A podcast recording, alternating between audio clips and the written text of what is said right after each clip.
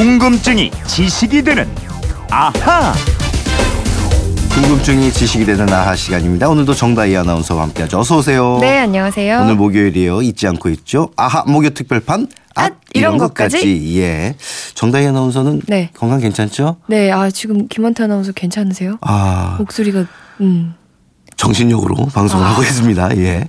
휴대전화 뒷번호 6065 쓰는 분이 오늘 이런 질문을 해주셨는데 네. 남북관계 변화의 바람이 부는 것 같습니다. 평창올림픽에 북한의 걸그룹이 올 수도 있다고 하던데 북한에는 어떤 걸그룹들이 활동하는지 무척 궁금합니다. 걸그룹이 있으면 삼촌팬도 있을까요?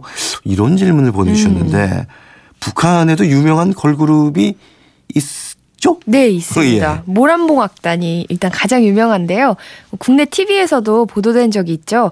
인공위성을 쏘아올리는 장면을 배경화면으로 보여주면서 그 앞에서 이 모란봉악단이 공연을 네. 하는 걸 본 적이 있는데 이 악단의 단원들은 모두 짧은 미니스커트를 입고 있고요. 미국 애니메이션 캐릭터와 함께 공연을 하기도 하는데 작년에는 전국 각지에서 순회 공연을 벌이기도 했습니다. 저도 이 모란봉악단은 TV에서 본 것 같은데 모란봉악단은 어떤 악단이에요? 여자 가수 7명이랑 여자 연주자 10명 정도로 구성된 걸그룹입니다. 네. 김정은 위원장의 지시로 2012년에 결성돼서 활동을 시작했는데요. 휘파람이라는 노래 아시죠? 알죠. 그전에는 이 휘파람을 부른 전혜영이나 아니면 반갑습니다를 부른 이경숙 같은 이런 솔로 가수들이 최고 인기였는데 모란봉악단이 그룹 형태로 등장하면서 분위기를 싹 바꿔버렸고요. 특히나 파격적인 의상과 역동적인 춤을 선보여서 북한 안팎에서 큰 관심을 불러일으켰습니다. 이런 외국에 나가서 공연하기도 했잖아요. 네, 맞아요. 재작년 2016년이죠. 김정은 위원장이 중국을 방문하기로 했을 때 네. 베이징에서 공연을 하기로 예정되어 있었는데 공연 시작 3시간 전에 취소를 하고 북한으로 돌아간 적이 있습니다. 이 모란봉악단의 단원들은 대부분 김정은 위원장의 처인 이설주가 나온 그 금성학원 출신이고요. 국내 아이돌 그룹처럼 대부분 숙소에서 집단 생활을 한다고 합니다. 그러니까 지금 금성학원이라고 얘기해 주셨는데 여기가 가수나 연예인을 양성한 그런 종류의 학원인가 보네요. 네네 맞아요. 그럼 북한에는 모란봉악단 말고는 다른 걸그룹은 없나요? 또 있어요. 청봉악단이라고 모란봉악단 이후 3년 만에 2015년에 결성된 그룹인데요. 청봉악단도 여성 가수가 한 7명에서 10명 정도가 네. 되고요. 세련된 메이크업과 헤어스타일, 의상을 입고 노래를 부르는데요. 단원들은 김정일 시대에 결성된 왕재산예술단 연주자들과 그리고 모란봉악단 중창단으로 구성되어 있다고 합니다. 근데 이 청봉악단은 걸그룹으로 보면 안 된다 이런 얘기도 있더라고요. 그건 왜 그런가요? 바로 그 전자악기 위주인 모란봉악단과는 달리 청봉악단은 금관악기 위주의 경음악단이거든요. 그래서 청봉악단은 현대판인 모란봉악단과 고전적인 은하수 관현악단을 합쳐놓은 형태이지 걸그룹으로 볼 수는 없다 뭐 이런 거고요.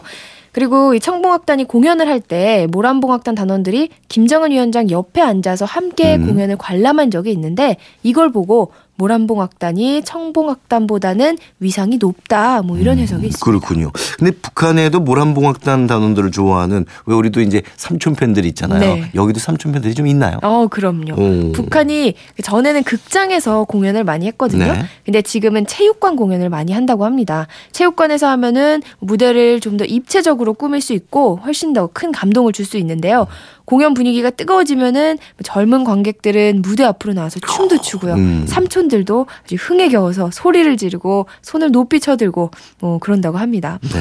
다 공연장에 갈 수는 없으니까 TV에서 공연을 방송하는 날은 삼촌 팬들이 특히나 귀가를 서두른다고 합니다. 이게 삼촌 팬들이 있는 거는 남북이 똑같네요. 네.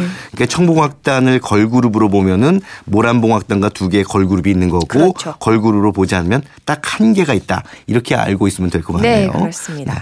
자, 이번에는 0022번 쓰시는 청취자 궁금증인데 어젯밤에 할아버지 제사를 지냈는데 아이가 제사와 고사는 어떻게 다르냐고 묻는데 제대로 답변을 못 해주셨대요. 제사와 고사. 뭐가 다를까 이렇게 문자를 주셨어요? 일단 가장 큰 차이는 제사는 밤에 지내죠. 근데 고사는 낮에 지냅니다. 원래 이 제사는 성리학의 대표적인 조상 숭배 의식이거든요. 성리학은 남존 여비 사상이 강했기 때문에 제사를 주관하는 사람은 남성이죠. 고사도 그렇지 않나요? 아니요. 고사는 남녀 상관없이 인간들이 모두 함께 기원하는 의식이고 고사를 주재하는 주재자는 그 집안을 대표하는 여성입니다. 그러고 보면 제사 지낼 때 유교식으로 지낼 때는 이제 여성들은 뒤로 빠져 있어요. 그렇죠. 그리고 절도 맞아요. 안 하는데 고사는 이게 다 하는군요. 네, 네, 네. 사실 이 제사보다 고사가 훨씬 더 일찍 시작했거든요. 네. 고사가 역사가 오래된 우리 전통 문화라면 제사는 조선 중기 이후 성리학적인 남성 중심의 사고가 자리 잡으면서 확립이 된 겁니다. 이런 차이가 있고요. 그리고 또 다른 차이는 바로 떡입니다. 제사에는 흰색의 백설기를 쓰는 반면 고사에 사용되는 것은 붉은 팥이 들어간 시루떡을 올리죠. 떡도 차이가 좀 나는군요. 네. 우리가 그 동짓날 팥죽 먹는 것과 비슷한 의미인데 네. 팥의 붉은색이 태양과 불을 상징하거든요. 그래서 악한 기운, 삿된 것을 물리치는 의미로 붉은 팥을 이용하고 이 떡을 주변 이웃과 나눠서 나쁜 기운을 없애고자 하는 겁니다. 네. 이렇게 궁금증이 풀리셨나 모르겠습니다. 궁금증이 지식되는 정다희 아나운서였고요. 다음 주에 뵐게요. 네, 고맙습니다.